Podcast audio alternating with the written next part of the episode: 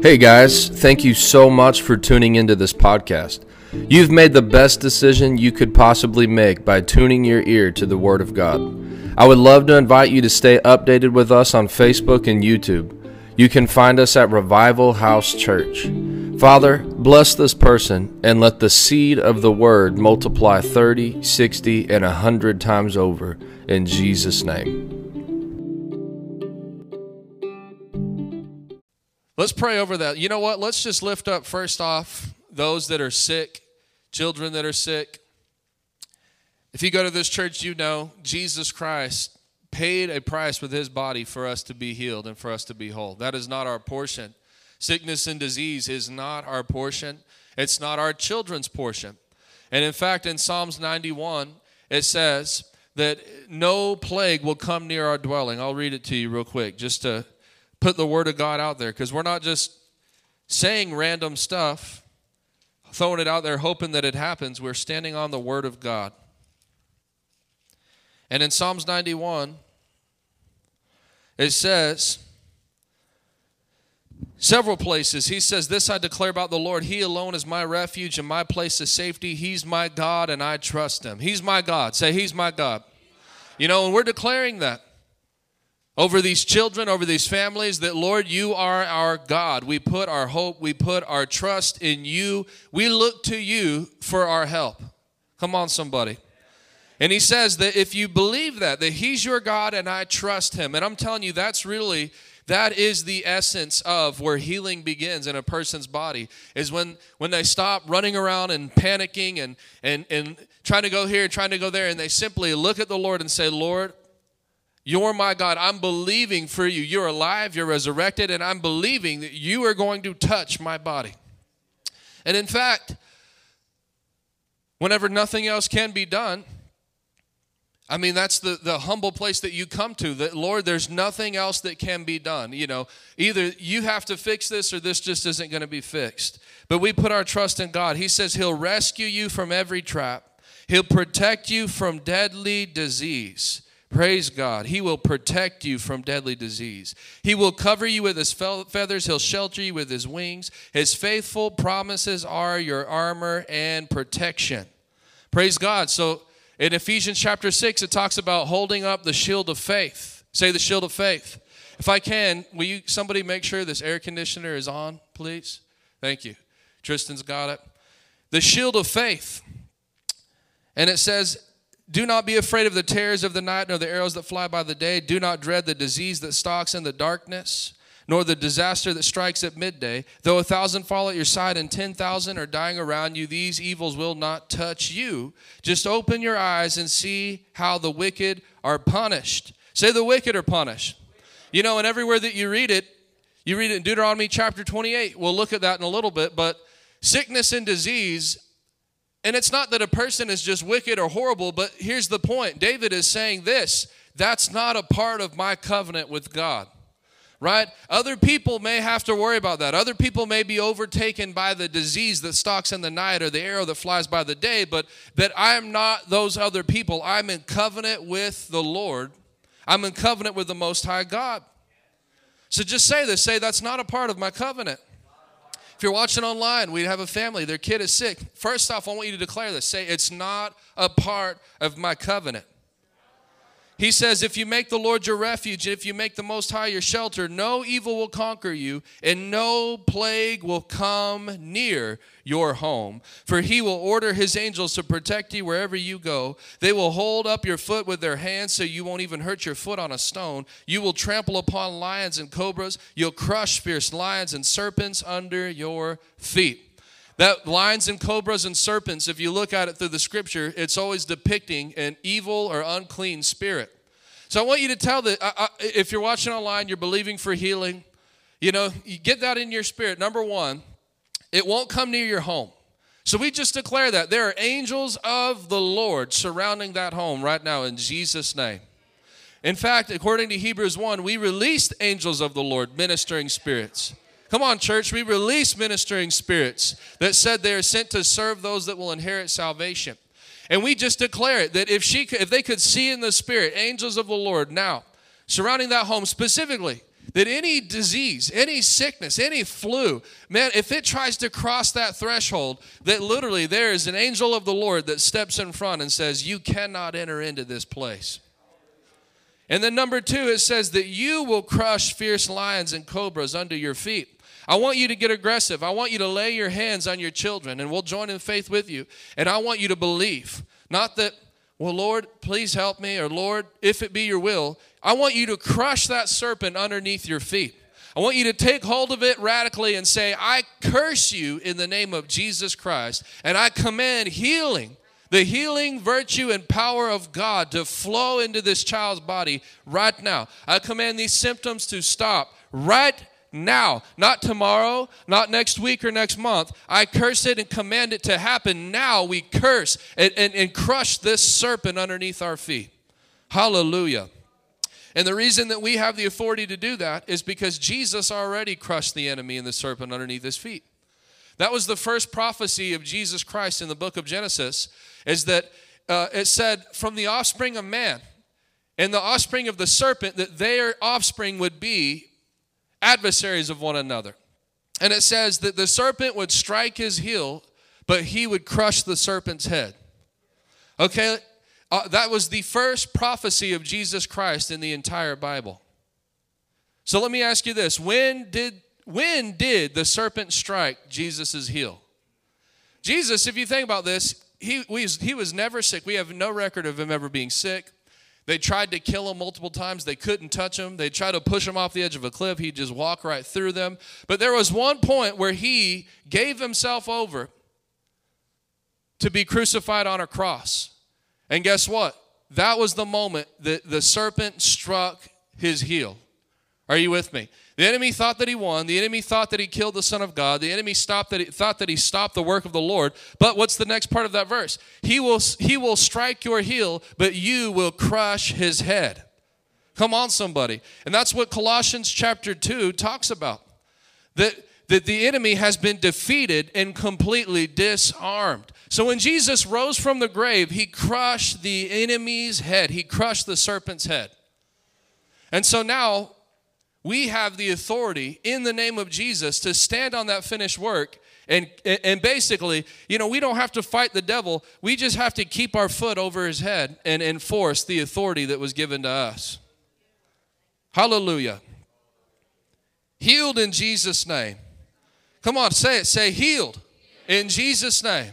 One more time, say healed in Jesus' name.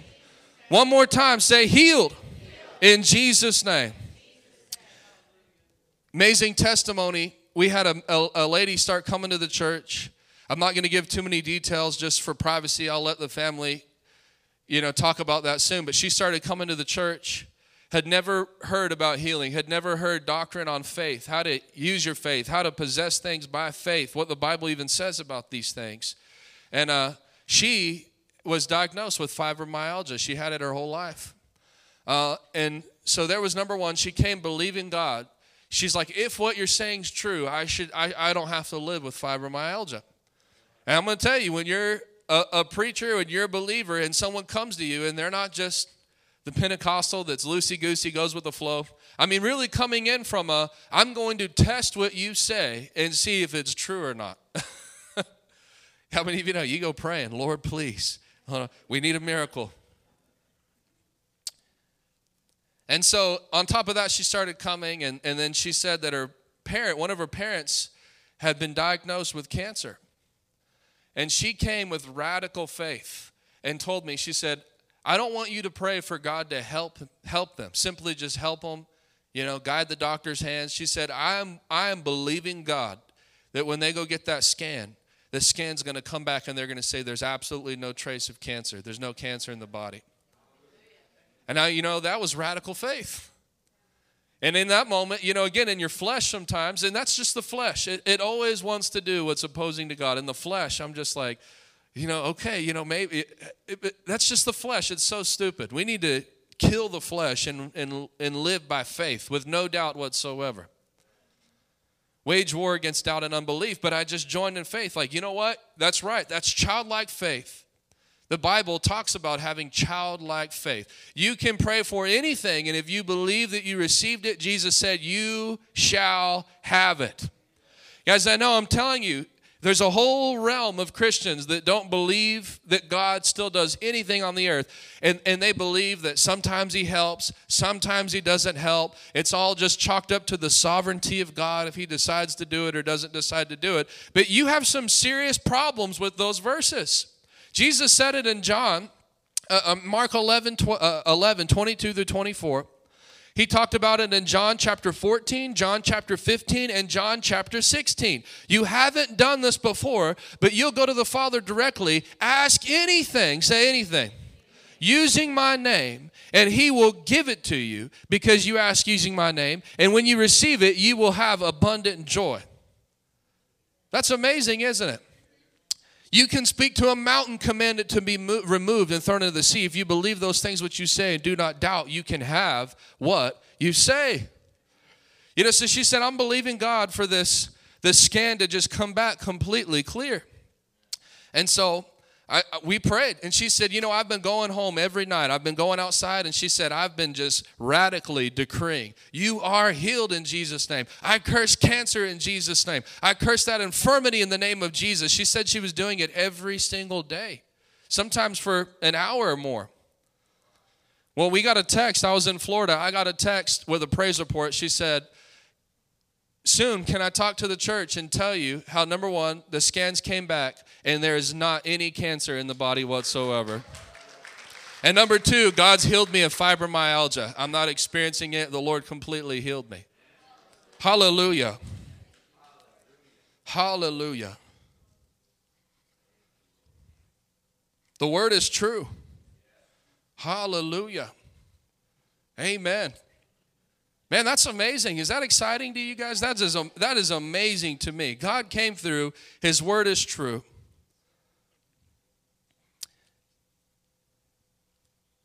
You know, and she was saying things like, I would have never have known this eh, without your teaching. And I'm like, it's not, eh, number one, nothing to do with me. I'm not doing anything. We're just simply, this is what the Bible says. The Bible's there for anybody to read it, right?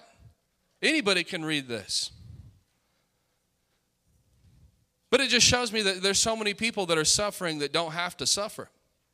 There's so many people struggling in, with things in life that they don't have to struggle with. They just think they're leaving it up to God to sovereignly intervene and do something in their life to heal them, to touch them, to, to, to do these things. But he said, No, you have to speak to the mountain.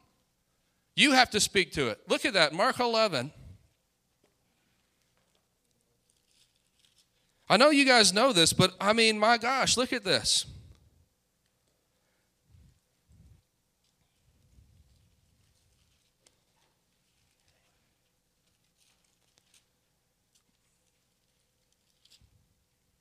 Jesus said, Have faith in God. Have faith in God. And I'm going to tell you something as well. Nothing is impossible for the one who believes. The Bible says, Mark 9 23. Nothing. Say nothing. Nothing, nothing, nothing, nothing. We have to get back to this. Nothing means absolutely nothing is impossible. So that means that there's not one thing that cannot be obtained by using faith. You know, everybody has faith. It's really not about having this great amount of faith. Jesus said if you have a mustard seed amount of faith, you could, you could speak to a mountain and command it to move. It's not about just being the most Bible scholar, theological, you know, well, I'm well studied and I've studied the Bible for 70 or 80 years, so now I can see some breakthrough from the Lord in my life. It's not about that. He said, even if you have a mustard seed, so it's not necessarily how crazy great and impressive your faith is, it's just simply learning how to use faith. People don't know how to use faith. A lot of people, they have faith, but it's all locked up and they have no idea how to use it to obtain anything.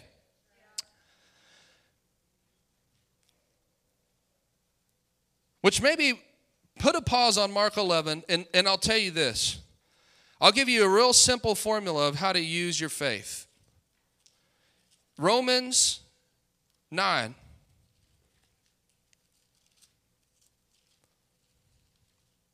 And then we'll go back to Mark 11.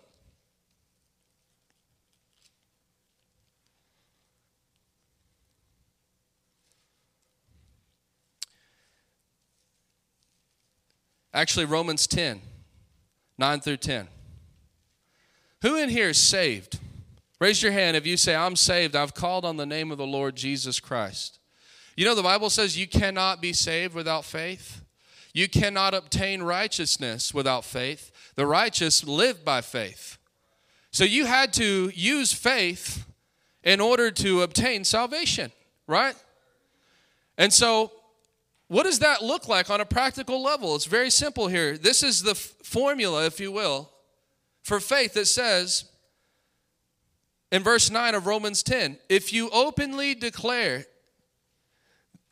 that Jesus is Lord and believe in your heart that God raised him from the dead, you will be saved. Can you put that up in the New King James?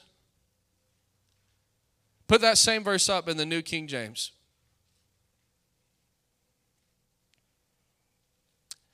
And give me a thumbs up when you.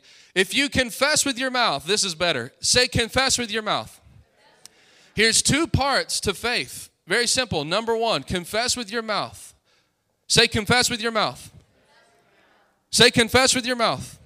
Say confess with your mouth. This is where a lot of people miss it.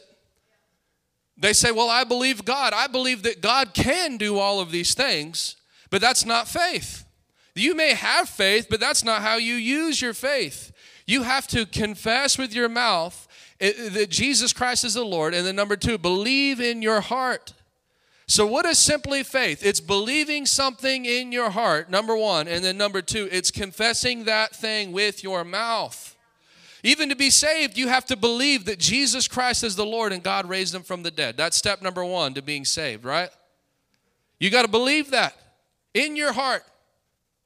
I don't believe that Buddha's God or Allah's God or Muhammad's God or Confucius's God or Barack Obama's the you know uh, the Lord. No, I believe that Jesus Christ is the Lord. I believe it in my heart. I know that He's the one true God and that there's no other way to be saved except through Him and by calling on His name. So, number one, you believe that in your heart. Then, number two, you have to confess it with your mouth. Say, confess it with your mouth. So it says it's by believing in your heart you're made right with God and by declaring that your faith, declaring your faith that you are saved. So, how are you saved? By believing in your heart, confessing with your mouth. Amen. You see that? That's how faith works. Say, that's how faith works. So, let me go ahead and show you this in Hebrews chapter 11. Not only do you have to be saved by faith,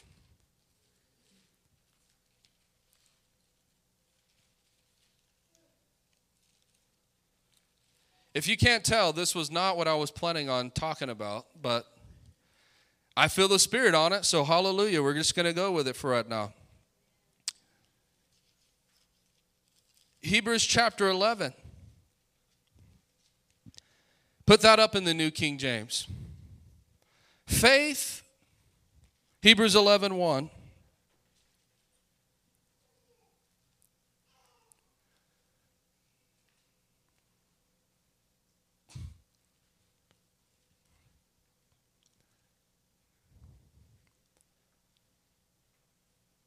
Give me a thumbs up when you got it, please. Hebrews 11 1, New King James. I, I can't see it on the screen back here. Now faith is the substance of things hoped for, the evidence of things not yet seen. Faith is the substance of things hoped for. Say the substance. So, this is how faith actually works it's the substance of things hoped for, the evidence of things not yet seen. So, that word substance, it actually means the material. Faith is the material of the things hoped for. Let me ask you this question Has anybody ever hoped for something before? Raise your hand. Has anybody hoped for something? Or you should say this I, I would like to see this thing. I would like to see that thing. Maybe it's healing in your body. Maybe you say, Well, I've been hoping for God to touch my body. I've been hoping, wishing, desiring that God would do this. Well, you can hope all day long, but you know, there's a difference between hope and faith. The Bible says in 1 Corinthians chapter 13, these three things will remain forever faith, what? Hope, and love. So actually, faith and hope aren't the same thing. You know that when Jesus went around healing people, think about the woman with the issue of blood. She crawled up behind the Lord Jesus Christ, touched the hem of his garment, and, and, virtue went out from him. And he turned around and said, Woman, your faith has made you well. Say your faith. Did he say your hope has made you well? No, your faith has made you well. And a lot of people don't receive from God because they spend their whole life in hope and they never in, enter into faith. Faith and hope are not the same thing. You know, the difference between faith and hope is simply this hope is future. Say future. There's actually only one thing that we should hope for in the New Testament. Did you know that? One thing the New Testament tells us as believers that we are to hope for, and it's the resurrection of the dead. It's the great hope. It's the, it's the second coming, uh, uh, I should say, where the Lord comes we're looking forward to that moment where the dead will rise in Christ and together with them we'll go and meet the Lord in the air. In just a moment, we'll be transformed and we'll receive a glorified body. That is the hope. We look forward to it, right? But the thing about hope is it's always in the future, but look at faith. Now faith is. Now faith is. Say now. Here's the main difference between faith and hope. Hope is tomorrow, faith is now. Say faith is now. Faith is now. Even the example of that woman with the issue of blood, if I took you to the passage and we broke it down, she said to herself, If I can simply touch the hem of his garment, I'll be healed. You know what that means? She wasn't hoping, well, maybe if I touch him, he'll pray for me, and in a year from now, I'll get touched, and two years from now, maybe I'll get healed. No, she believed that when I make contact with him, at that moment, something's going to happen in my body, and I'm going to be healed. That's what faith is. It's now. Say it's now. So, I'll go ahead and show you by faith. Everything must be possessed by faith. It's by faith we understand the entire universe was, conform, was formed at God's command.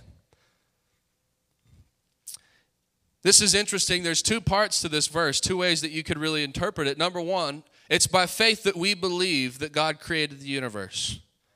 Right? We believe it by faith. That means God said it, that settles it. We believe it. Amen.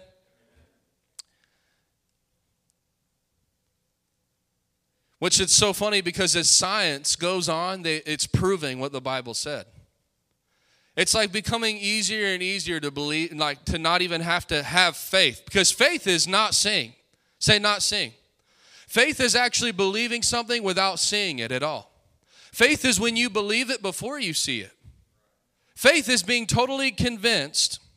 Uh, wish I had like 17 different things I could put in my Bible to hold the page because I want to show you something else.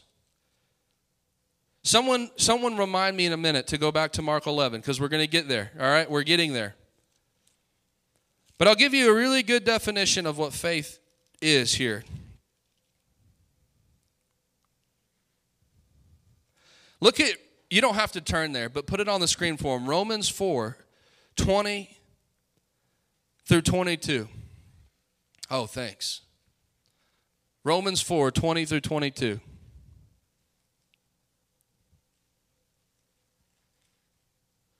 By the way, why I'm thinking of it, we have a gift. If you have not received a book, The Midas Touch, it's a gift for everybody. We'll have it available to you in the sound booth. We've bought books for one, not one per household. Okay, not one per person, each get one, one per household. If you're in the same household, get one book so we can make them go as far as possible. But we have books for everybody. A, a great book by Kenneth V. Hagin. I want you to get a hold of it. We're going over it in the small group. If you're not going to be a part of the small group, that's fine. We still want you to have the book. It's just a gift to you. Okay, so it says, speaking of Abraham, Abraham never wavered in believing God's promise. In fact, his faith grew stronger. And in this, he brought glory to God.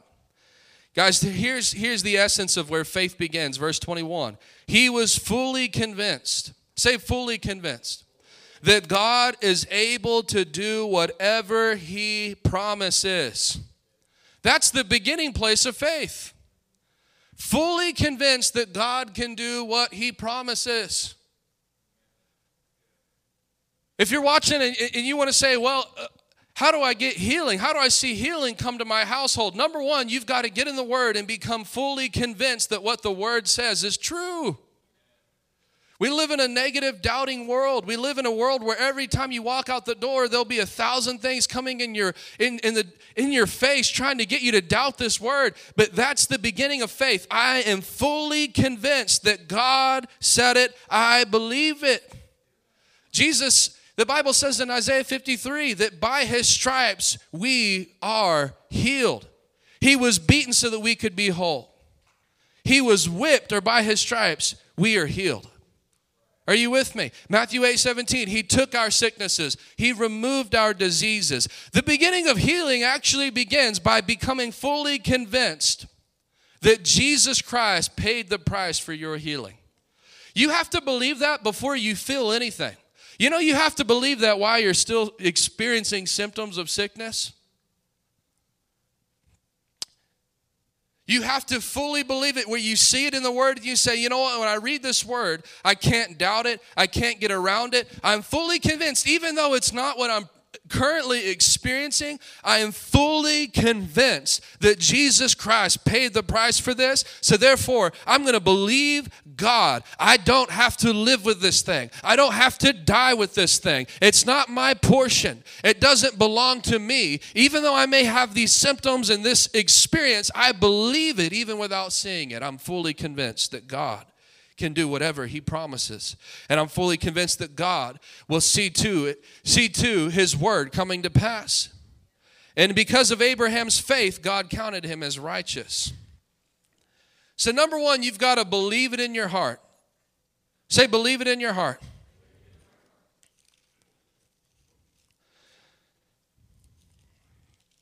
So it says, even faith, by faith we understand the entire universe was formed at God's command yeah, so I was telling you that the people reading this, you know, they didn't really have scientific backing, but did you know they just released this thing called the James Webb Telescope? Have you, have you guys heard about that? So they have this theory of of uh, light years, right? How light years work, and basically, when you look up at the stars, you're, you're looking at a star that's hundred million light years away right? They'll say stuff like that. And so they'll say, what you're actually seeing right now is not that star. You're seeing that star 100 million years ago. You, you get, because it took 100 million years for the light to get to where you're currently standing. So they could have said that star could have actually blown up in a supernova 100 million years ago, and, and, and you're barely seeing it now because that's how long it took the light to get from where it was to where you are. That was the theory of this stuff. That's the whole theory of the Big Bang and where evolution and all this crap came from. So they, they build this t- fancy little telescope. They say, we'll point this thing up or we'll launch this into space and we'll be able to look into deep space. And with, with all of this science that we're putting in these textbooks, we should hypothetically be able to see the origin of the universe. Guess what? All over, all over the news, we were wrong all of our little theories all the things we've been putting they actually they, if their theories of the big bang were correct what they're seeing now is is that it couldn't have been that they've missed something that there's still so much we don't know. And it's the simple conclusion we did not come from a big bang. The lord created the heavens and the earth as the bible said in the book of genesis. So it's just a funny point that a couple thousand years ago they had to believe this by faith but now even science is pointing towards the creator the more that we evolve and we're seeing that it's pointing towards the Creator. But it says, by faith, we understand the entire universe was formed at God's command. And what we now see did not come from anything that can be seen. So, not only by faith do we have to believe it, but it actually says by faith the universe was formed. So, another interpretation of this verse is that God used faith in order to form the universe. Why do I believe that that's accurate? It says because at God's command. What is faith? Believing in your heart, confessing with your mouth. Faith is actually confessing something that you can't see. God spoke it out. Everything that was created was formed at his command from what cannot be seen. That is exactly what faith is. Are y'all with me here?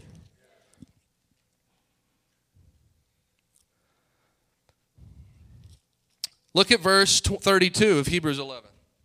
This is called the Hall of Faith, right? This is what, if you study the Bible, not the Hall of Fame, the Hall of Faith. Because it goes through all these people in the Bible that did these amazing things, and it just repeatedly says, by faith they did this. By faith they possessed. By faith they conquered. By faith they overcame. By faith Moses would split the Red Sea. By faith they ate from, uh, they drank from the rock in the wilderness. By faith all of these things took place. And it says this How much more do I need to say? Verse 32 It would take too long to recount the stories of faith of Gideon, Barak, Samson, Jephthah, David, Samuel, the prophets. By faith, say by faith. What is faith? By believing, being totally convinced of what God said is true. And then number two, confession. They overthrew kingdoms, ruled with justice, and received what God had promised them. I want you to highlight that there. They received what God had promised them. They shut the mouths of lions. They quenched flames of fire. They escaped death by the edge of the sword. Their weakness was turned to strength. Wow. Hallelujah. Lord, I feel weak. How do I get strength? By faith, you get strength. How do I get it by faith? Well, I got to get in the Word. I got to get it in my heart. I got to get fully convinced of it. And then I have to begin to release it to obtain it. Their weakness was turned to strength. They became strong in battle and they put whole armies to flight. Hallelujah. This is helping me, y'all. Every time I turn around, there's a religious devil in this community trying to come against something. I mean, I could write, Mary had a little lamb on the wall, and there. You spelled it wrong. See, a cult spells it like that. If you were real, you would have put two R's, not one. I mean, but here's my whole point. By faith, we put entire armies to flight. We become strong in battle by faith. Say by faith. So, how do we actually get the victory? Complaining about it, Oh, can you believe what so and so did? No. By taking hold of God's word, though, though uh, they may attack you from one direction, they'll scatter from you in seven directions, the Bible says in Deuteronomy chapter 28. So I got to get fully convinced of that in my heart and not go around, well, did you hear about this? Did you hear about that? Begin to speak the word out of my mouth.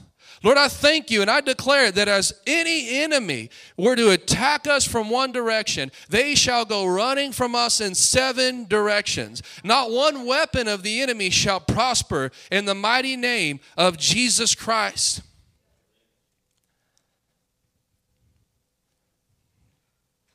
By faith, you possess all that God has promised you. Say everything. Say that you can't possess one thing in the, that's in the Word without faith. And again, most Christians only know that salvation's in the Word. That's the only thing that they know. Jesus died for me to go to heaven. That's all that they know. They don't know that healing's in the Word. Healing is literally the Siamese twin of salvation.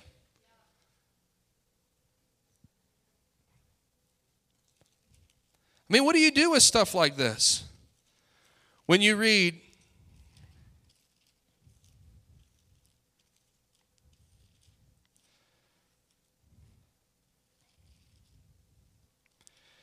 Things like this. Read through the Gospels and you'll see this frequently occurring.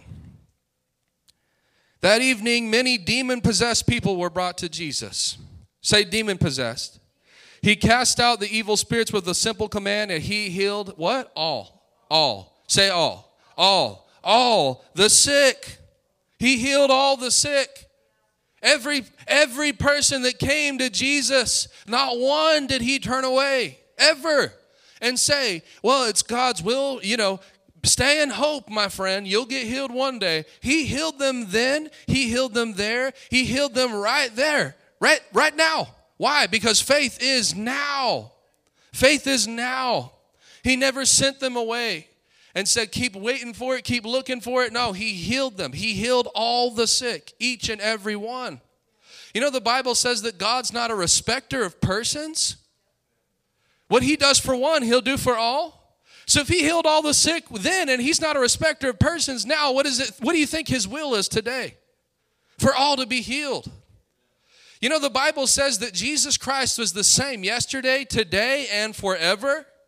If this Christ that we read about went around healing the sick each time and every time and he's the same yesterday, today and forever, what does that mean today?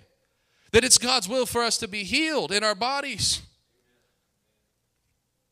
So you've got to get fully convinced. That's the place of faith. I see it. I'm convinced of it. I may not be experiencing it, but I'm going to tell my experience to go back to hell because I believe what God's word says. And I'm going to possess this promise by releasing my faith. Hallelujah. Which, go back to now Mark 11. We see this modeled.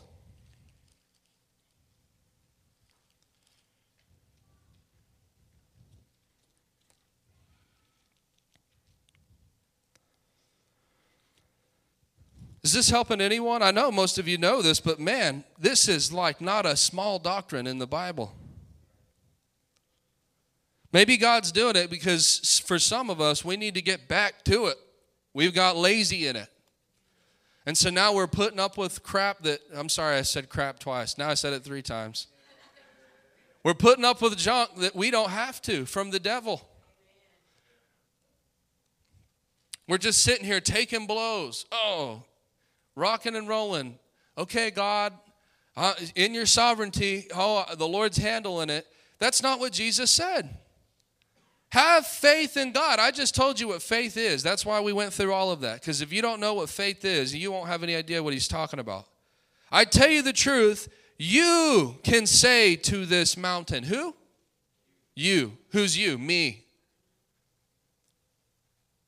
You can say to this mountain, May you be lifted up and thrown into the sea, and it will happen. But you must really believe it will happen and have no doubt in your heart. Put that verse up in the New King James, verse 23. Thanks for rocking and rolling with me, Tristan. I say to you, whoever says to this mountain, say whoever. Guys, that means that there's no favorites. This works for anybody, this works for everybody. This is God's way for everybody without exception. That means that you can't begin to possess anything by faith. There's no other way to possess something by faith. There's no other, I should say this, there's no other way to get something from God than this. Whoever says to this mountain, may be removed. Look at that authority. You see that? Mountain, would you please be removed? Well, I, I'm just asking nicely. If you feel like it, would you please get out of the way? No, you speak. Do you speak to God? Is that what he said? Whoever says to the Lord, Lord, would you please remove this mountain that's standing in front of me? No, he says, whoever speaks to this mountain. What is the mountain? The mountain is the thing that's literally hindering you from all that God has promised you in the Word. That can be sickness. That can be an attack of the enemy. That can be poverty, which we might, we might get into that. Did y'all know Jesus broke the curse of poverty? Poverty is a curse. Poverty is not some nice thing that makes you more pious and holy. Poverty, again and again and again and again, is clearly indicated as a curse all throughout the Word of God. Every single time that the people of God walked in alignment with God's word, they were blessed. And every nation that came against the Lord was cursed with poverty, that their insects would consume their crops, that their, their wells would dry up, their, their, their famine would hit the land. But yet, when they walked according to the word of God, they walked in God's overflowing blessing. Poverty is a curse. So look, look, let's get to this. Let's get to the root of this. When you don't have enough to, to pay your bills, that's a curse. That's not a part of the inheritance that you've received in Jesus Christ. Are y'all with me here? Whenever you're sick, your children are sick and, and, and, they got a fever and a headache, it doesn't mean you're not a good Christian. It means the devil's overstepping his bounds. And you've got to speak to the mountain. Don't ask it. Don't plead with it. Don't beat around the bush. Be removed. You've got to speak to your situation. Guys, You've got to speak to your finances. You've got to speak to things that are that are cutting off the circulation that's coming from the life of Jesus Christ flowing to his body. There's a blockage. You've got to speak to that blockage and say, "Get out of the way. I'm done playing games with you. Get off, move." And be cast into the sea. But you cannot doubt in your heart. Y'all, it's not a magic words. If you don't believe what I'm saying, you can say these words all day long and nothing will happen. You're just saying bippity boppity boo, hocus pocus, wave the wand. If I said the magic words and spin around, all this stuff, all my dreams will come true. And that's not that's not the case. The key is this you can't doubt in your heart. Romans 4, he was fully convinced, say fully convinced, say fully convinced that God is able to do everything that he promises. You know why most Christians suffer? Because they're ignorant. I didn't say they're dumb, I said ignorant. Ignorant means you may be the, a genius, but if you don't know something, then you're in ignorance about that subject. There is people that are geniuses, but if it came down to the basketball, have you ever seen like a genius try like my father-in-law, he's a basketball coach. You could have a genius that works for NASA and then come on the basketball court, double dribble, picking up the ball, running around, like not having any idea. Are they dumb? No, they're not dumb. They're ignorant of the rules of basketball. And the Bible says that many people perish for a lack of knowledge, my people perish, the Bible says. Is that in Hosea chapter 9? Give me a thumbs up, Tristan. For a lack of knowledge, my people perish. Put that verse up for me.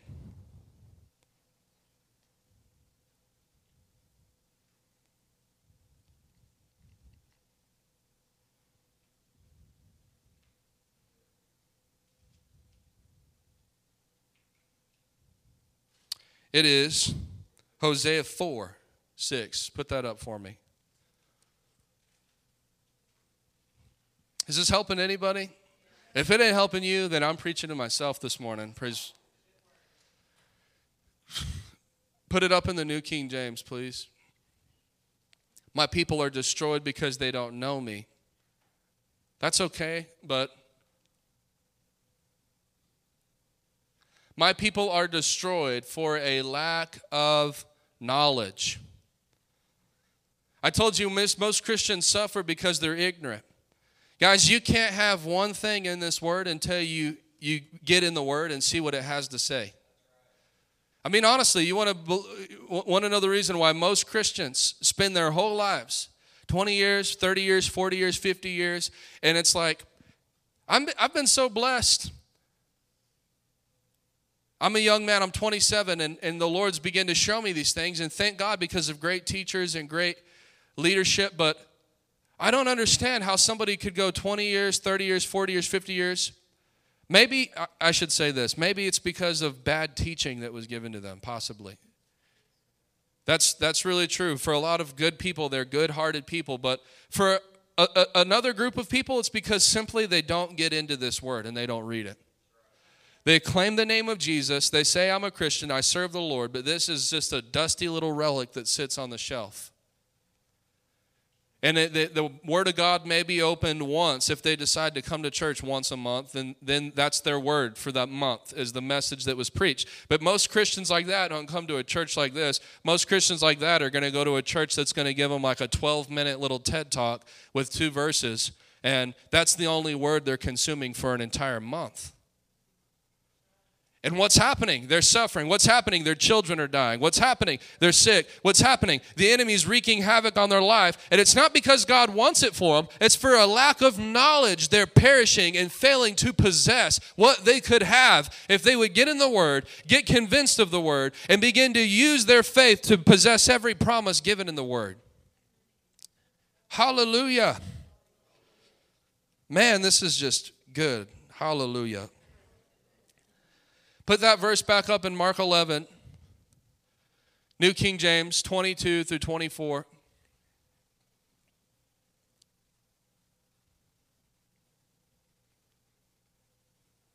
So Jesus answered and said, Have faith in God.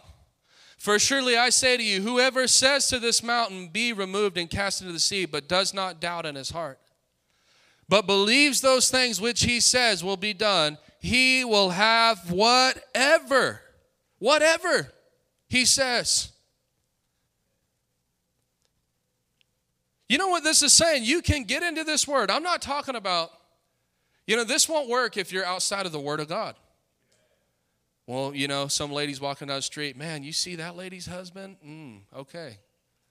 In Jesus' name, you leave her and, you know, come over here. It ain't going to work. you're outside of the word of God. You're not fully convinced. You're just saying words. And, and in fact, you're, you're praying amiss because you're asking for things that'll just satisfy your carnal nature, the Bible talks about. But this is talking about if you get in the Word, get convinced of the Word, see what God has undoubtedly promised to you and promised to me, you can speak, and whatever you say, you'll have whatever you say. Is there any way you can put the whole thing up, not split up? 22 through 24.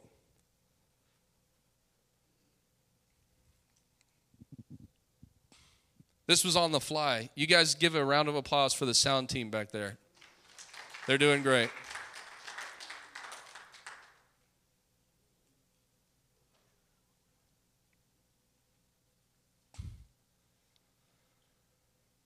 Hallelujah. You know why the Lord's giving me this message to go over again right now? It's because God's opened my eyes to something, which I'll, t- I'll deal with before we close today. But we, we have got to possess in this hour. We have to occupy. We've got to occupy till he comes. I'll get to some of that, but he says, Whoever says to this mountain, Be removed and cast into the sea, does not doubt in his heart, but believes those things which he says will be done, he will have what he says. So let's no, go back. Let's count something here. Whoever says, so this is how faith works, right? And Kenneth Hagin actually said this. Let's, let's identify something. So he said, Have faith in God. For whoever says, so this is kind of the formula of how faith works. Says, says. Say once. See, there it is once. Whoever says to this mountain, Be removed and cast into the sea, and does not doubt in his heart, but believes. Now, hold up your other hand. So everybody put one up on one hand. Now you got says over here on the left. This is your right, right? and then believe over here. I can't really do the, both, but whoever says to this mountain, be removed and cast into the sea, and does not doubt in his heart, but believes in his heart those things which he says will be done, he shall have whatever he says.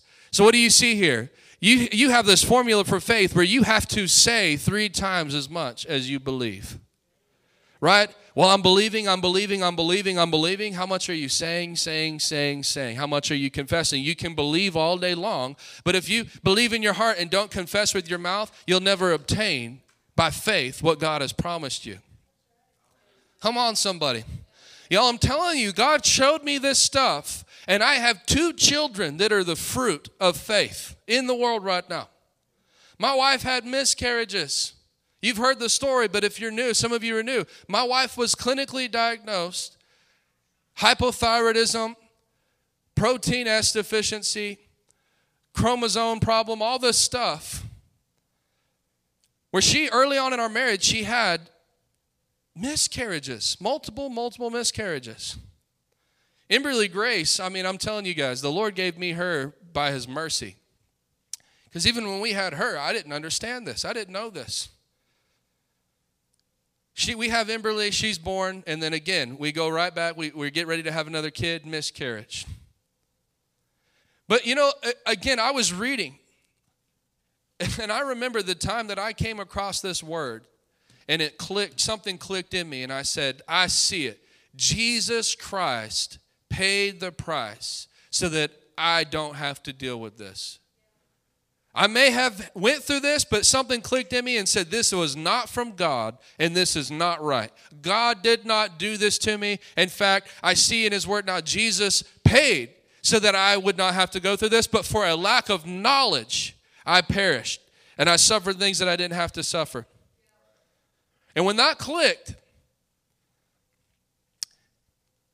we began to stand on the Word of God. You know, we went to the doctor with Oakland. They told her, You got all this stuff. Remember, she's had all these miscarriages. They told us with Oakland, Here's 55 things wrong with you. If you don't do what we say, that child will die in the womb. A blood clot will form in the umbilical cord.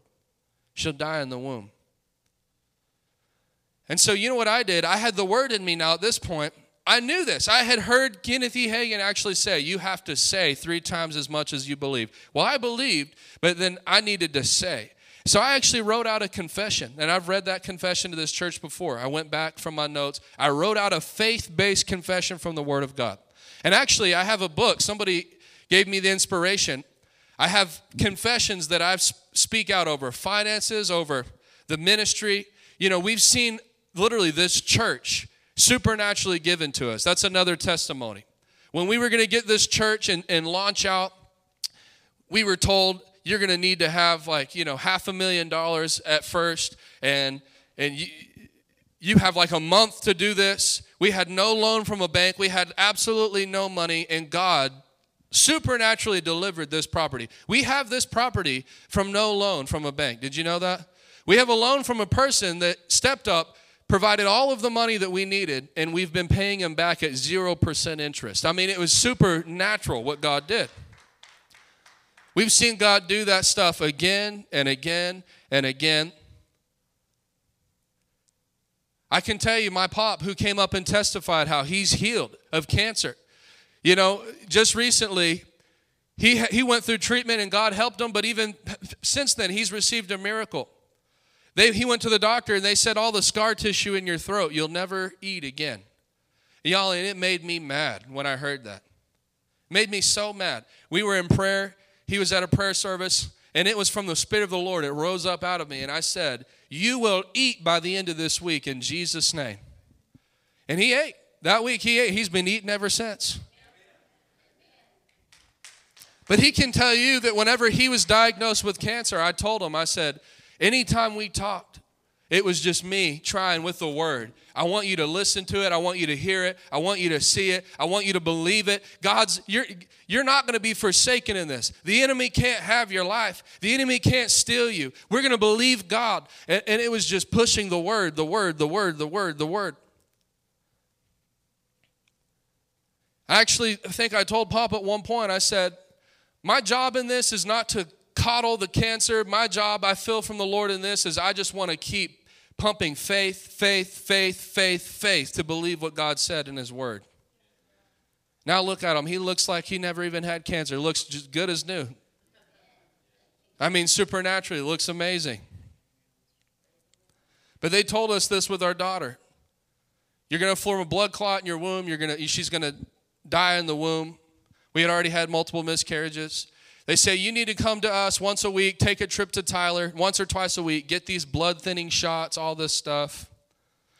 And our faith was tested because whenever the doctors told us, I, am not telling anybody what to do. I'm not telling you, don't take your medicine. I'm not going to say that. But I knew in my spirit right then and there, I said, No, we're going to believe God. And she told the doctor, she said, we talked about it. I didn't tell her, force her. We made the agreement. We're going to believe God. Because I don't know about you, but I, I, I, I don't want to live in this little carnal world. I want to see the supernatural hand of God in my life. I'm not going to die without seeing miracles all throughout my life. I'm not going to die living a complacent, lukewarm, religious Christianity. I'm going to die when I leave this earth one day. I'm going to have testimonies that my children will preach and tell the world. And I hope you do too. I hope that you've settled that, that you know what? I'm going to believe God. I'm going to live this life believing God. And so we said, to heck with your shots, to heck with all of that. And the Lord had me write out a confession where again I, I, spoke i didn't pray to god i would go out and say i decree Oakland River Wallace will be born healthy in Jesus' name. Chris, Carissa, and Oakland are disqualified from complications according to the word of God. She will live and she will not die. I rebuke the spirit of death. I rebuke the spirit of infirmity, and I decree life in the name of Jesus Christ. It was a confession s- similar to that. And the Lord would have me go out. And I'm telling you, I went out every day for months. When I say months, I mean three, four months, every day. And I would repeat these confessions again and again. And how many times, John? I would repeat it till I believed what was coming out of my own mouth. If we got, we would go to the doctor and they would say something negative. Oh, now you got gestational diabetes. You know what I do? Go back to the word. I got this report, Lord. This is horrible. This is from the devil. But instead of giving into the fear, I would go out and I'd just begin to decree that word again. I'd say it once, twice, three times. Some days I had to say it 10 times. And then finally, on the 10th time, I felt faith. I believe what I'm saying. And if you say and you believe the things that you say, he said, you will have what you say. Believe it in your heart and release it with the authority of your mouth. Well, you know the story. The Lord took care of us. Lord, we never took any of that stuff. Oakland was born into the world. In fact, when she was hooked up, because that she was diagnosed with all of these problems, the doctor said we're going to have to induce her. It's not safe for her to have a, go into labor naturally. We're going to induce her two days before her due date. We went into the doctor to for the induction, which our faith has grown more now. We look back and we're like, we would have told those doctors, stick it where the sun don't shine. We're not doing that. We'll tell you that was the worst thing. And so Oakland comes and I saw it with my own with my own eyes. I mean, I had prophesied, I had prayed over this baby. I knew she was my Isaac from the Lord. She came out of that womb totally unresponsive, white, limp. They didn't let me cut the cord. They didn't let us see her. They, re, they re, cut the cord, they grabbed the baby, and they immediately took off. And she got on the walkie talkie and started screaming, We need help, we need help. All of a sudden, doctors started flooding in. They threw her on the table. But she was my Isaac. What do I mean by that? Just like Abraham, he was he knew this is my promise from God. So even when God asked him to put Isaac on the altar, he knew God will raise this body up if he has to, because this is my promise from God. And it came out of my spirit as they were doing this stuff. I just began to, Carissa said, I walked up to the table. I don't remember. The gift of faith came on me. And I walked through the room and I walked up to the table and I was just praying in tongues the whole time. And out of me, I mean, I'm telling you, it wasn't me. It was like a lion, it was like another person in me. It was Jesus in me. Whew, man, hallelujah. I'm telling you, this is what it must have been like to watch him. No doubt, just authority. I said, In the name of Jesus, I command you to come alive. I slapped my hands and I watched as literally her heels turned pink. And it went up her ankles and it went up her legs and it went up her torso. And when it hit the top of her head, she started to cry. And then, you know, our faith, I mean, it was just so strong. When you see God do that, it changes something in you. You know, man, I'm sorry, I just feel emotional. It's amazing. Hallelujah, Lord. Thank you. I want to encourage you to push through.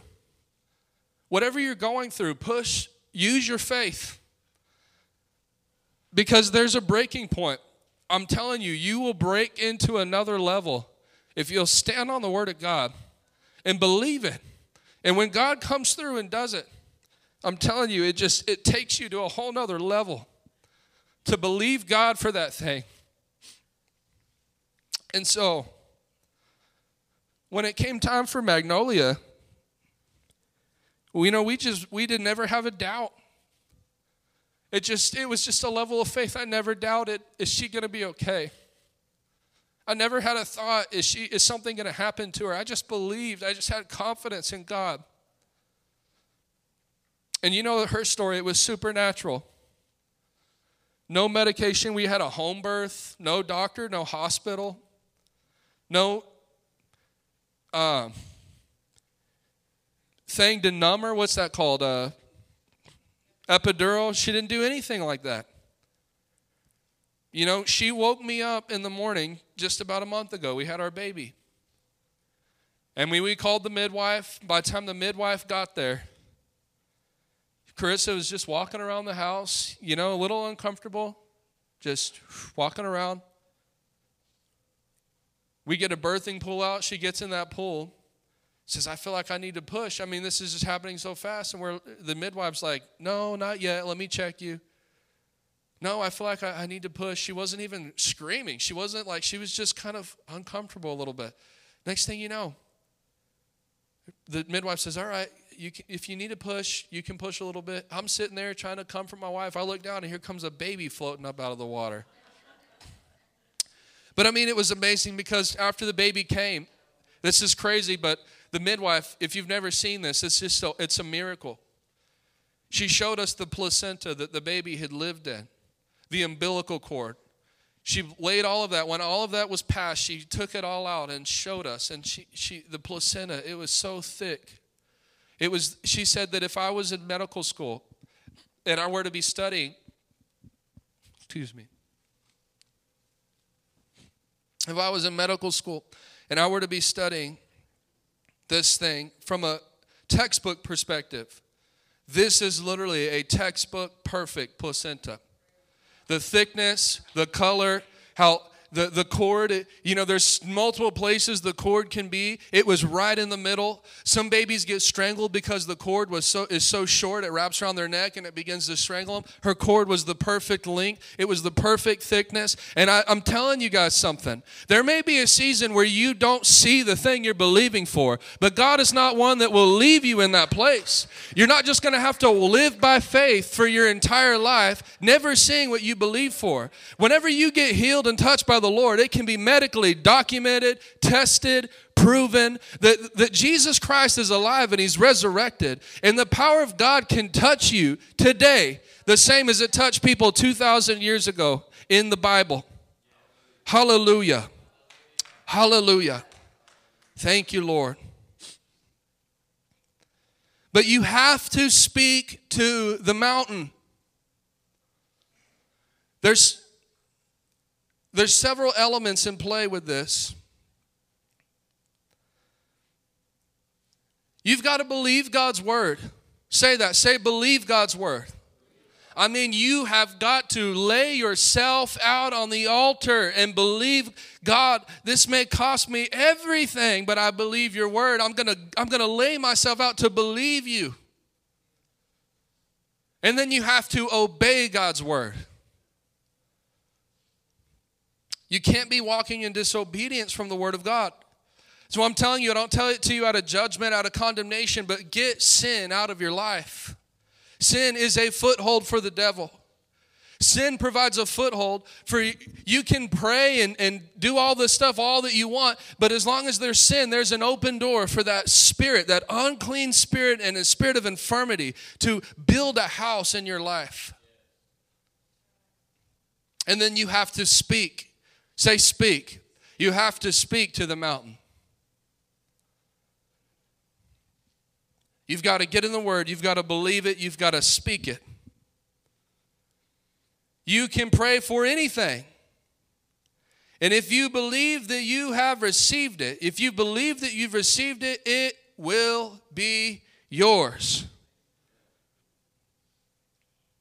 I've seen it work. I'm going to see it work more and more. I'm going to put it to work more and more.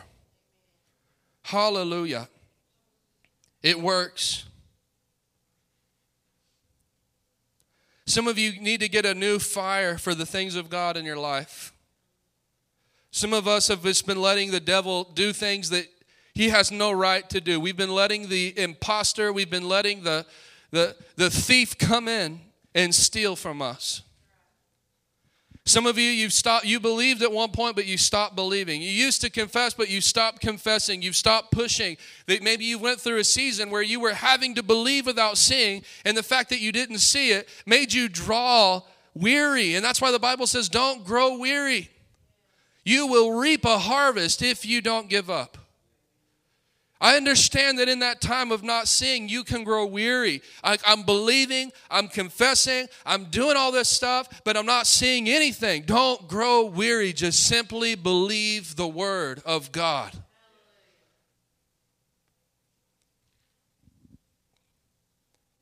Hallelujah. Man, I'm telling you, breakthrough, testimonies, healing, provision, miracles in the church.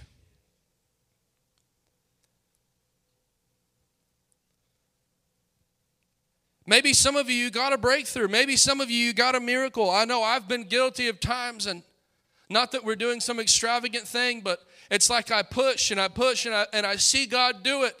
And then guess what? It's just easy. Once you, you see it,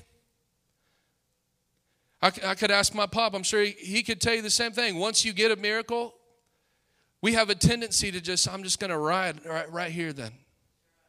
I'm just going to stay right here.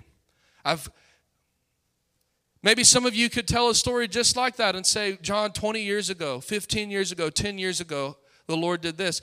That's amazing. But there's more. There's more.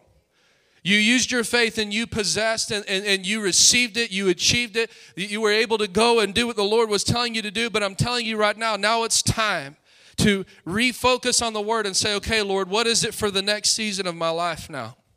What is this next step? What is this next thing? Because the righteous live by faith. That doesn't mean the righteous use their faith once. It means every single day, every month, every year, you live a life of faith. That means that you use your faith to possess. And what do you do once you possess? You keep using your faith because there's always more from glory to glory. victory to victory. I'm telling you the truth.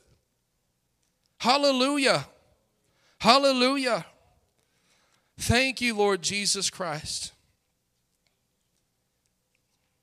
Thank you, thank you, thank you. You know, I want to just speak over some of you.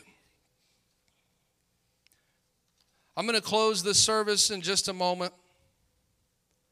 But I told you, if it's in the Word, you got to grab a hold of the Word. Look at it. And if it's in the Bible, if it's a promise from God, you use your faith to possess all that God has promised you. Look what God said in Deuteronomy 28. If you fully obey the Lord your God and carefully keep all the commands I'm giving you today. Here's the key with it though say full obedience. All of what I'm about to read is also contingent, not just on faith. As I said, we've got to believe the word, obey the word, Release the word. If you fully obey, I would challenge you in this room today make sure that we're walking in full obedience. Y'all, I had to get up and repent during prayer time to, to the prayer group and say, listen, I, this week the Lord showed me where we've deviated on some things in the church. The Lord showed me that He had took me in a flow, and for whatever reason, this thing, that thing, I don't know what, but we I kind of got out of the flow. And I said, it's not something I want to do, but I want to humble myself, and, and we're going to get back into the flow of what God called us to, called us to be, called us to do. Why? Why not just let it go? And because I have to fully obey the Lord. Carefully keep his commands I'm giving you today. The Lord your God will set you high above all the nations of the world. You be a people, it says, claimed by God. In this last day, in this last hour, Uh, God's having to retrain my, my, my, the way of thinking. There's such a work that needs to be done. Guys, I'm telling you that this last hour, it's not going to be the world prospering while the church is suffering. The, the, the, the, the Lord is making the church a city on a hill. The darker the church, the world's going to get, the brighter, the more magnificent the church is going to look. We're going to be a people claimed by the Lord. We're going to be a peculiar people. I mean, I'm being honest with you, Christians running companies and multimillionaires and, and the church doing things that the government could never do in a community. The church stepping up and literally doing what the government could never do in a million years for the community. I'll set you on high, he said. And it's not about us ch- chasing that place of prestige. Well, I'm trying to be famous. I'm trying to be rich. Well, I'm trying to be this and that. No, he said, if you obey my word, I'll do it for you. You won't have to do it for yourself. Because he said, The Lord your God will set you high above all the nations of the world. Who will? God will. The Lord will. Come on, the Lord will. Not me, not I'm going to have to climb the ladder and struggle and strive to try to get ahead. No, the Lord will set you high above all the nations of the world. You will experience all of these blessings if you obey the Lord your God. Say all. That means for us today. You know, this was a covenant promise that God gave to Israel. Covenant promise. And in fact, this promise, if you really dig into the scripture, was made to honor the covenant that he made with their ancestors, Abraham, Isaac, and Jacob. He refers to it multiple. I'll do this for you because of my covenant with my servant Abraham. Do you understand the realities of, of in the New Testament how it says, now in Galatians chapter 3, by faith, we are the children of Abraham, the seed of Abraham? So that means the way that God gave this covenant to these people because they were the seed of Abraham, we've received it ourselves in the new covenant because we are the seed of Abraham. Are y'all with me? Your towns and fields will be blessed. Say blessed. Your children and your crops will be blessed. That was one scripture I stood on, and I may sound morbid, but I said, Lord, my child, my child can't be dead and blessed at the same time. You said my children would be blessed. You said that my fruit would not fall from the vine before its time. You said there would be no miscarriages amongst us. That, Lord, I know, I know that this is my promise. You know, every thought tried to settle in when it, that was our journey. We're Christians. You meet the Christians that say, well, maybe God just wants you to adopt. Maybe He wants me to adopt, but my child doesn't have to die in order for God to get me to adopt a child. Are you with me? I can have a child and adopt a child. Isn't that crazy to think that, you, that I don't have to pick or choose? But the devil dresses things up and makes it like light, like it seems righteous and good and comforting. And he dresses things up to try to get you to buy into that lie, to compromise a birthright. Your children will be blessed. Your crops will be blessed. Y'all, some of you believing for your kids to get saved. Your children will be blessed in Jesus' name. You can say all day long, well, you know, I should have done this. I should have done that. I, you know, I, I wasn't running for the Lord like I should have. And man, if I would have known now what, what if I would have known then what I know now, well, guess what? You don't, you didn't, but that's okay. You can claim this today now that you know. My children will be blessed. You can't be blessed and go to hell at the same time. Anybody receive that? Say that. Say, My children will be, not might be, will be blessed. Say, I'm going to release my faith through the authority of my words. My children will be blessed in Jesus' name. He'll bless the offsprings of your herds and flocks, they'll be blessed. Your fruit baskets and breadboards will be blessed. Wherever you go, whatever you do will be blessed. The Lord will conquer your enemies when they attack you. See, I talked I told you how they put armies to flight. How? By faith. So we confess that the Lord will conquer your enemies. Any person that raises them their, themselves up against the work of God, we're not going to have to cut them off and, and, fight them and do anything like that. The Lord will take care of it. We just declare, declared in faith, the Lord will take care of it. Anybody trying to rise up and come against our outreach, we aren't going to, we don't have to do anything. The Lord Himself will take care of it. We're going to go Saturday, set up shop hand out food, pay people's bills, preach the gospel, tell them about Jesus, get them saved, water baptized. We're going to do the whole thing, just like we did last time. The Lord will guarantee a blessing on everything that you do. Man, I'm guaranteed. Say guaranteed. Does that sound like struggle to you? Does that sound like a curse to you? Does that sound like can't get by? He guarantees a blessing on everything that you do. Guys, I'm telling you, I, I know, like I know, you may be sitting here saying, like, I how is that possible? How is that true? You have to believe it before you see it. Are y'all with me? The same way that I had to believe that about my wife and my child whenever we were getting negative doctor's reports, I had to be fully convinced of it. You got to get fully convinced of this. God wants you blessed, He does not want you living in a poverty situation. Do you believe that? Does everybody believe this in this room? God wants you blessed.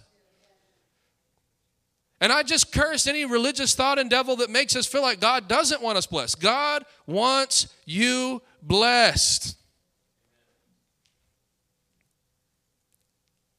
If you're in a situation right now where you're like, I'm living in a little apartment, not big enough for my children, you can be sure that God wants better for you. He's willing to give you better. He will give you better. Eh, you don't have to just settle with it. Use your faith to begin to obtain the promises of God. Well, Brother John, I don't even have a car. I'd like to go to work, but I don't even have a car. God said He would provide the things that you need for life. He's given us all things that pertain to life and godliness.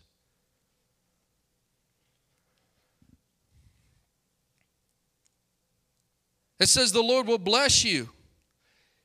He guarantees a blessing on everything that you do. He'll fill your storehouses with grain. Thank you, Jesus. And I just speak that over the church. Lord, we don't have to pursue after it. We don't have to chase after money. We don't have to chase after material things. You will fill our storehouses with grain. We believe it. We receive it. Does anybody receive that in here this morning? Come on, if you receive that God's going to fill your storehouse with grain, I want you to just lift your hands and say, I receive it right now. I'm going to use my faith to possess it right now.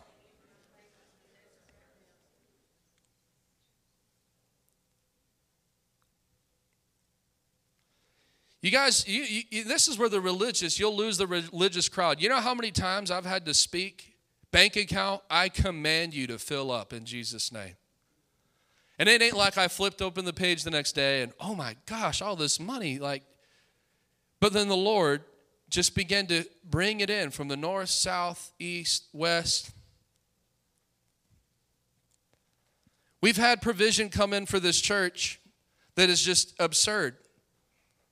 At one time, we literally had a person come in here, and this is big for us. We had one person give a $25,000 check. One person a year or so ago. You guys know that this is crazy. During that time, I mean, it was like we were just barely, like we were living by faith. I'm telling you, we were, give me today my daily bread, Lord. And I began to confess that. I said, It is impossible. I made a faith decree. It is impossible for this account to run dry according to the word of God. He said, I'll be blessed. He said, My store, he'd fill my storehouses with grain. It is impossible. I just began to decree it for this ministry account to run dry. It is impossible in Jesus' name. And I actually began to rebuke the devil. If there's lack and there's poverty, and I know I'm not living in sin or disobedience, then it's it's Satan who is the one choking the line. So I said, I stood in our authority, Luke 10 19. Satan, take your hand off of the provision for the work of the Lord. Ministering spirits, Hebrews chapter 1, go and cause it to come in the mighty name of Jesus Christ. I prayed that every day for about two weeks. And literally within two weeks, we had a, a random person, didn't even come to this church, come in and give the church a $25,000 check. Do you think that's coincidence? That's not a coincidence. That's possessing something by faith. I've done it. We're going to send all of our kids. The Lord tells me, take your kids to Florida, fly them out there, get a house, for them to stay in. Take them to Dr. Rodney's church. You start looking up plane tickets, Airbnb, renting a bus. You're looking at $5,000, $6,000, $7,000, $8,000. I mean, it just goes up and up. I can't, I can't tell you, even this last year, doing exactly what I'm telling you using the faith. I command it to come in in the mighty name of Jesus. We're not going to scratch for it, we're not going to beg for it. In fact, you know, the Lord told me this. He told me after, not this last year, the year before that, never do another fundraiser again. The Lord said, You're, you're my children, you're my people. You shouldn't have to go stand on the sidewalk with a sign saying bake sale for a dollar to have the world give you a dollar here and a dollar there to fund what I told you to do. Just believe. And I'm telling you, we had it all covered, every bit of it covered. Some of you guys responded to that. There was times that we would take up offering and there was a $1,000 here, a $1,000 there, just in cash thrown in there for the youth trip. I mean, the Lord did it. Hallelujah. Anybody receiving from this today?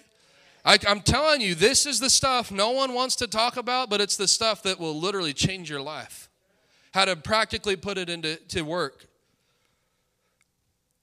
I'll also say this too you cannot not work and then expect God to fill your storehouses with grain.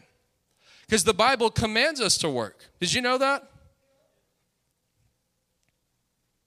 And you need to work full time. You need to go to work. If you're not going to work, you're actually walking in disobedience to the word of God. And as we said, this is all contingent. If you fully obey the Lord your God, go to work, get in line with the word of God, begin to use your faith, and watch God bless you. Are y'all with me? Hallelujah. You know, the Bible talks about those that work hard in preaching and teaching. I'm one of those. I'm, I, I stand in the office of a pastor. I don't just show up haphazardly here. I work hard at preaching the word, studying, rightly dividing, trying to dig into the word of God. I could not treat this lightly and then expect God to financially bless this ministry. I have to work extremely hard in the in the realm that God has called me to and so do you. I'm about done here. If you obey the commands of the Lord your God and walk in his ways, the Lord will establish you as his holy people, as he swore that he would do. Then all the nations of the world will see that you are a people claimed by the Lord, and they'll stand in all of you. The Lord will give you prosperity in the land that he swore to your ancestors. Say prosperity. Blessing you with many children, many children, numerous livestock, and abundant crops. People keep saying, John, why do you just keep having kids? Well, it's actually a part of prosperity. He didn't say with one child, he said with many children. Amen. Many children.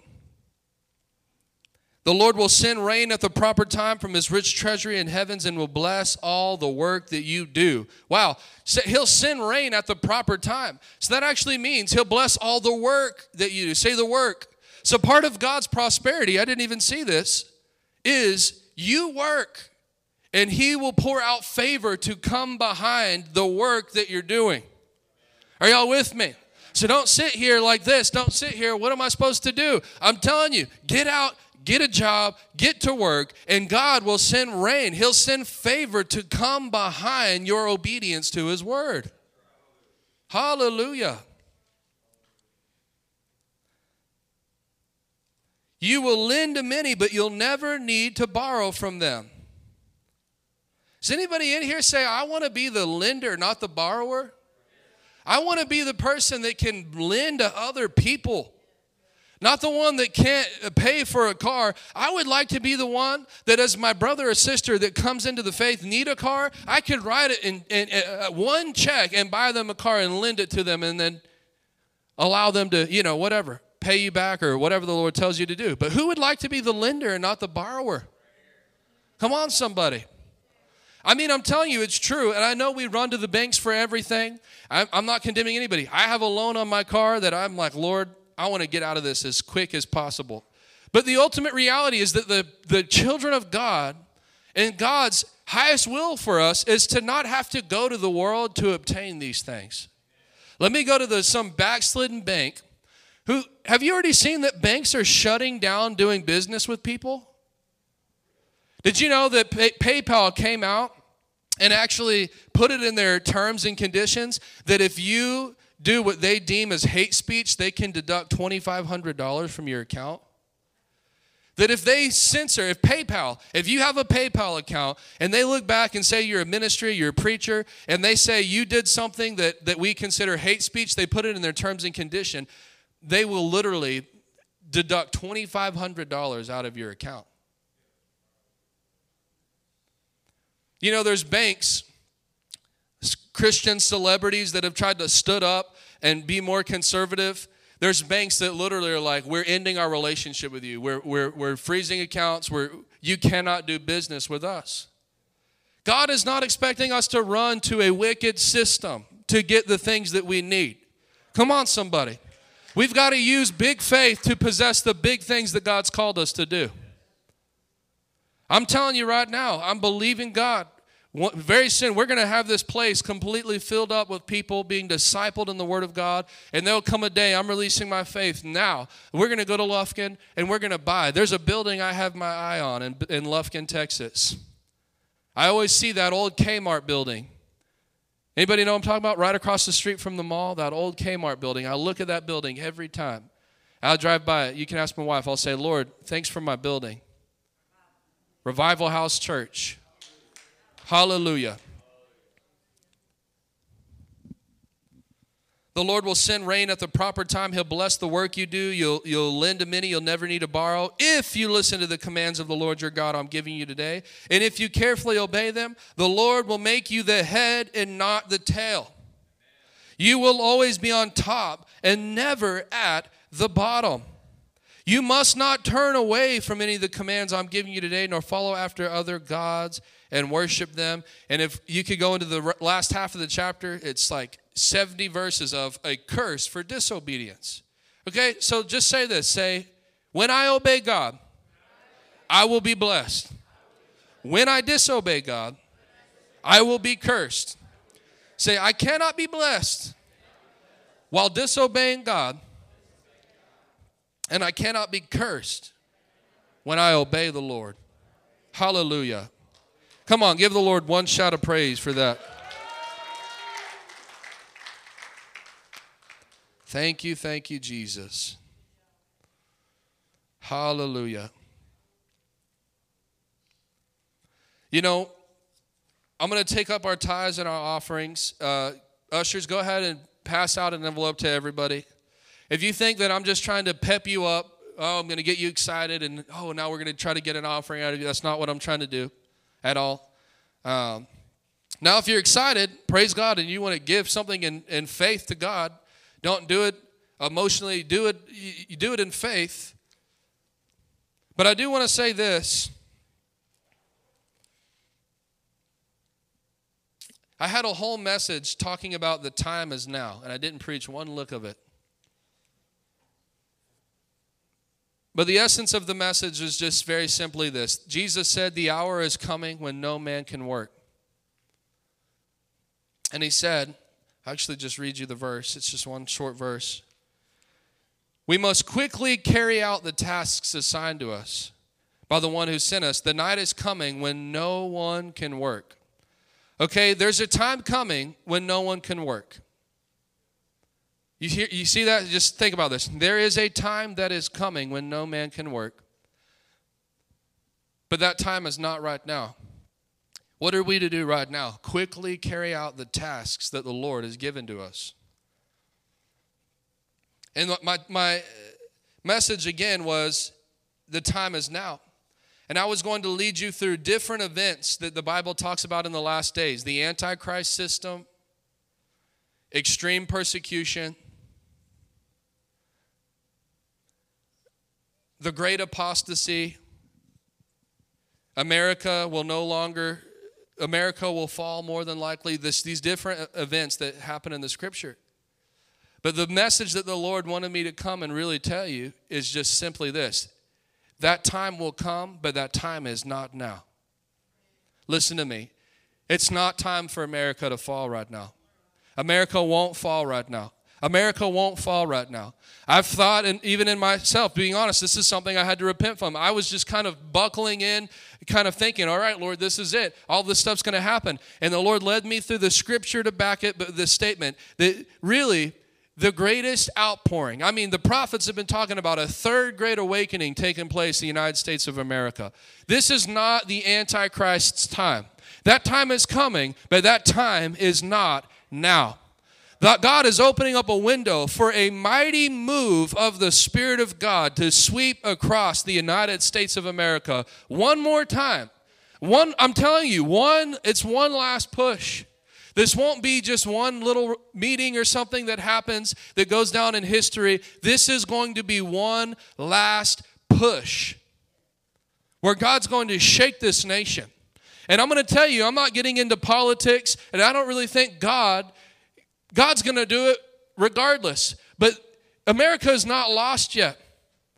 There is a red wave coming in the United States of America. And it's not just about a bunch of Trumps supporting conservatives, but what I am telling you is that this antichrist, communistic, liberal agenda that's being shoved down this country's throat and trying to bind this country up, it will be broken. And we will see freedom from those things in this country again.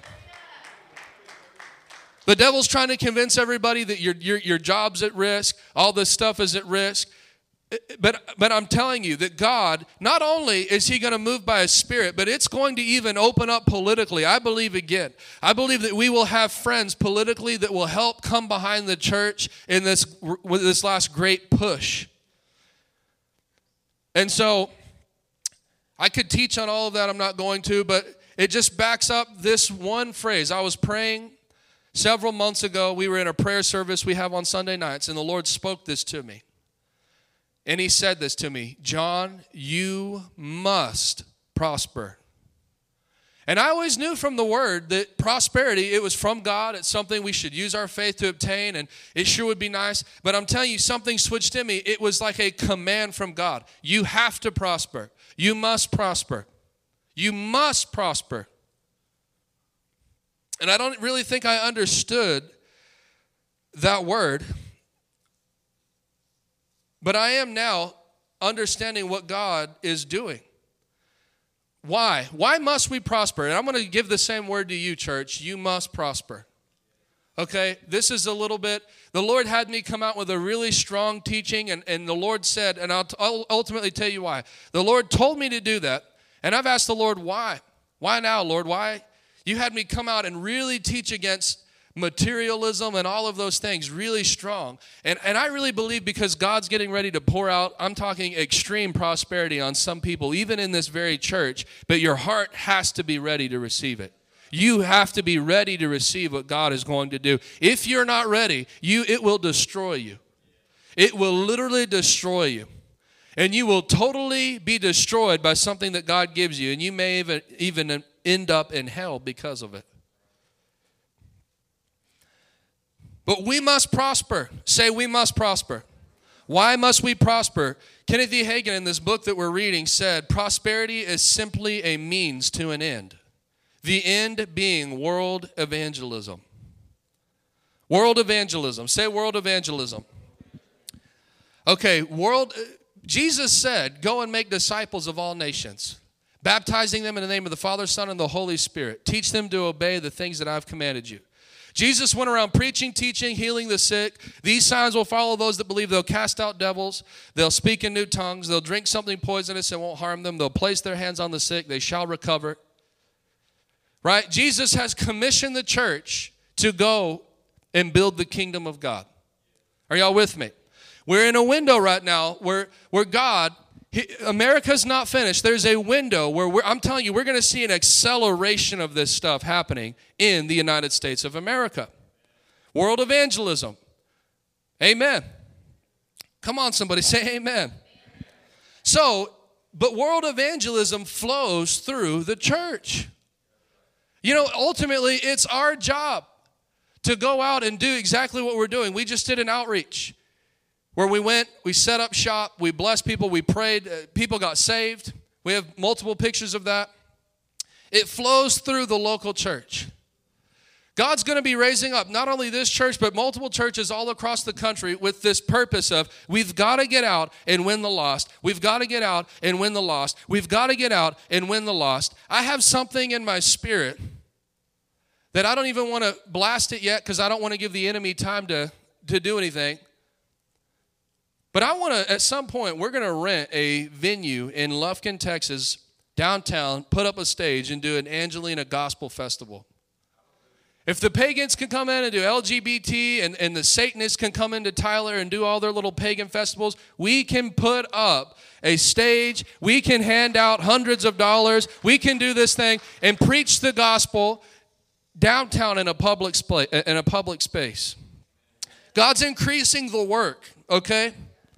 And here's this the simple reality as the work increases, so does the cost. So the world evangelism, uh, world evangelism flows through the church. Let me ask you this who funds the church? Say, I do. Well, Jesus does, but he does it through us. Say, I do. So if the Lord needs the body of Christ to prosper in this last push and it's funded through you, what does that mean? God must prosper you. Come on, somebody. If God needs the church to prosper in this last time, you know, that event that we did, very simple event, but that event cost us a $1,000 to do. We're going to be doing one every single month. And I'm not trying to throw this out like, well, you know, you should give back to it. No, I'm telling you, we're going to do this every month. I have vision in me to raise up teams where we're doing multiple of these events at the same time in different cities. Come on. Can you imagine that? Multiple teams going out with trailers, with sound systems. They pull up to a neighborhood that they've been flying, they've been knocking on doors, they preach the gospel, and we're seeing multiple different places getting hit by the power of God and uh, believing in the Lord Jesus Christ and getting blessed. There'll come a time we're going to need five or six or seven of those buses going out all the time, bringing people into this church. You can't pay for buses on faith. But you can use your faith to get what you need to pay for the buses. Are y'all with me? So, as the work increases, so is the cost. And if world evangelism comes to the church and we are the ones that fund the church, that means God must prosper us. Y'all see that? I know for our church, I'm believing God. We need more interns. We have one intern, he's out every day knocking on doors, preaching the gospel. There's going to come a time we're going to need 10, we're going to need 15. We're going to need to provide salaries for them so they don't have to go work at Burger King and nothing, nothing anything's wrong with that, but the efforts are totally put into the harvest. I mean like just pounding, pounding, pounding away at this thing. That's where God's taking us. I'm telling you, that's where he's taking us. He's put it in my spirit. That's where we're going. There's going to come a time uh, the Lord's going to do a work in this place. We're going to outgrow this room and we're going to have to do something. We're going to have to do something with this building. We're going to have to. I know you're looking around saying, well, there's a lot of empty chairs. I'm telling you by faith what I've seen in my spirit, what God's going to do. God's going to raise up a church, not just in Huntington, in Angelina County. God's given me words of what's going to flow out of the sit out of the, the city seat of Angelina, uh, the, the, the county seat out of Lufkin, Texas. What's going to flow out of Lufkin, Texas? God's going to raise up a, commun- a, a, a county-wide church, and I believe that's us because what the Lord's put in my spirit to do, where you're going to have a word of, a faith preaching, Holy Ghost filled, signs, wonders, and miracles, revival meeting, in full operation of all the gifts the apostle, the prophet, the evangelist, the pastor, the teacher, nothing left out, nothing hindered. God's going to raise it up in Angelina County. There will come a time in the next few years the Lord may tell us as a church, you're going to I'm asking you to do something that's going to cost millions of dollars to do. And I'm telling you, I release my faith right now. God will bring it in. God will bless you. He'll use you. It'll come through you. God will bring other people in to see this come to pass.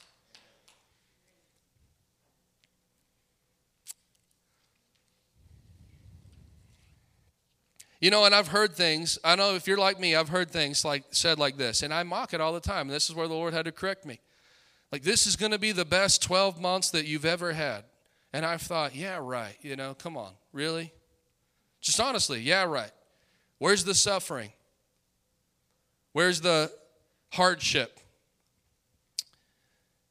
And there's two things that you need to understand of why the Lord has shifted my heart behind that. Number one, God raised up America to achieve world evangelism.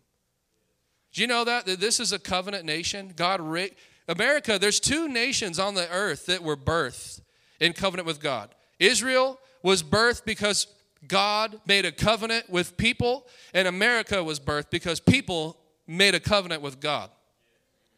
Are y'all with me? And God has used America. Did you know this? That America actually funds 80% of all world missions? 80%. The United States of America funds 80%. Was that show you about the freedom? You know, it's like, that's why people have such a problem with the, with the gospel, with the prosperity thing, is because they think it's just so American. You know, where's the suffering? Where's the persecution? There were men that made a covenant with God that established this place where we do have freedoms, but it's not freedom just to be heathens and self consumed. It's to prosper so that we can fund world evangelism. Are y'all with me? So, number one, God raised up America to achieve world evangelism. And number two, God has to get prosperity to believers to get it into world evangelism.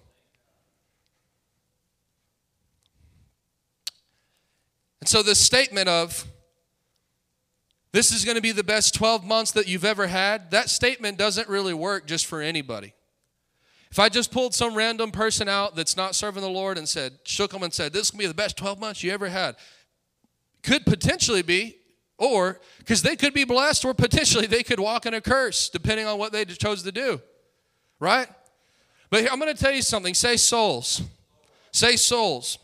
If you will make souls the purpose behind everything that you do, it's it's genuinely, it's souls, it's souls, it's souls. Lord, I want I want business. Why do I want business? Why do I want to start my own business? Why do I feel like you've called me to start my own business? There's got to be a desire, and you say, one day I want to write a million dollar check to fund the, the, the to fund world evangelism. I mean, it's stuff like that. And God will genuinely test a person's heart. Is it true in their heart what they're saying? But if you make souls number one behind business, behind what you're doing, if, if this church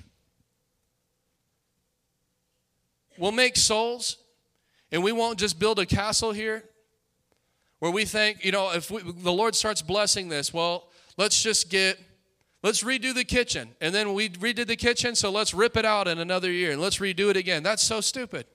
If we'll make souls, what, we're, what the focus is, Lord, if you bless us and increase us, sure, we'll have a beautiful place. It'll be great. But the push is going to be sending laborers into the harvest field, preaching the gospel, getting the gospel into the community. Oh, we want to rent a stage and put it downtown. Oh, that'll cost you $40,000. No problem. Here you go. Come on.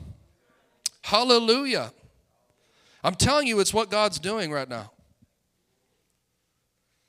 So you hear things like that. This will be the best 12 months you've ever had. I always thought, yeah, right. But I'm telling you that if a person will hook in with souls, that statement will become a reality. Why? Because of John 4 35 through 36. Knowing you know the saying, four months between planting and harvest, but I say, wake up and look around. The fields are ready and ripe for harvest. The harvesters are paid good wages. Say, the harvesters are paid good wages. And the fruit that they harvest is people brought into eternal life. What joy awaits both the planter and the harvesters alike. If you become about souls, I mean, truly in your heart, you get behind the kingdom of God in this window, in the freedom of this country, you will watch God come behind you and pour out favor at the proper time and bless the work of your hand. Are y'all getting this this morning? Man, hallelujah. Well, if not, that was for me then. Praise God.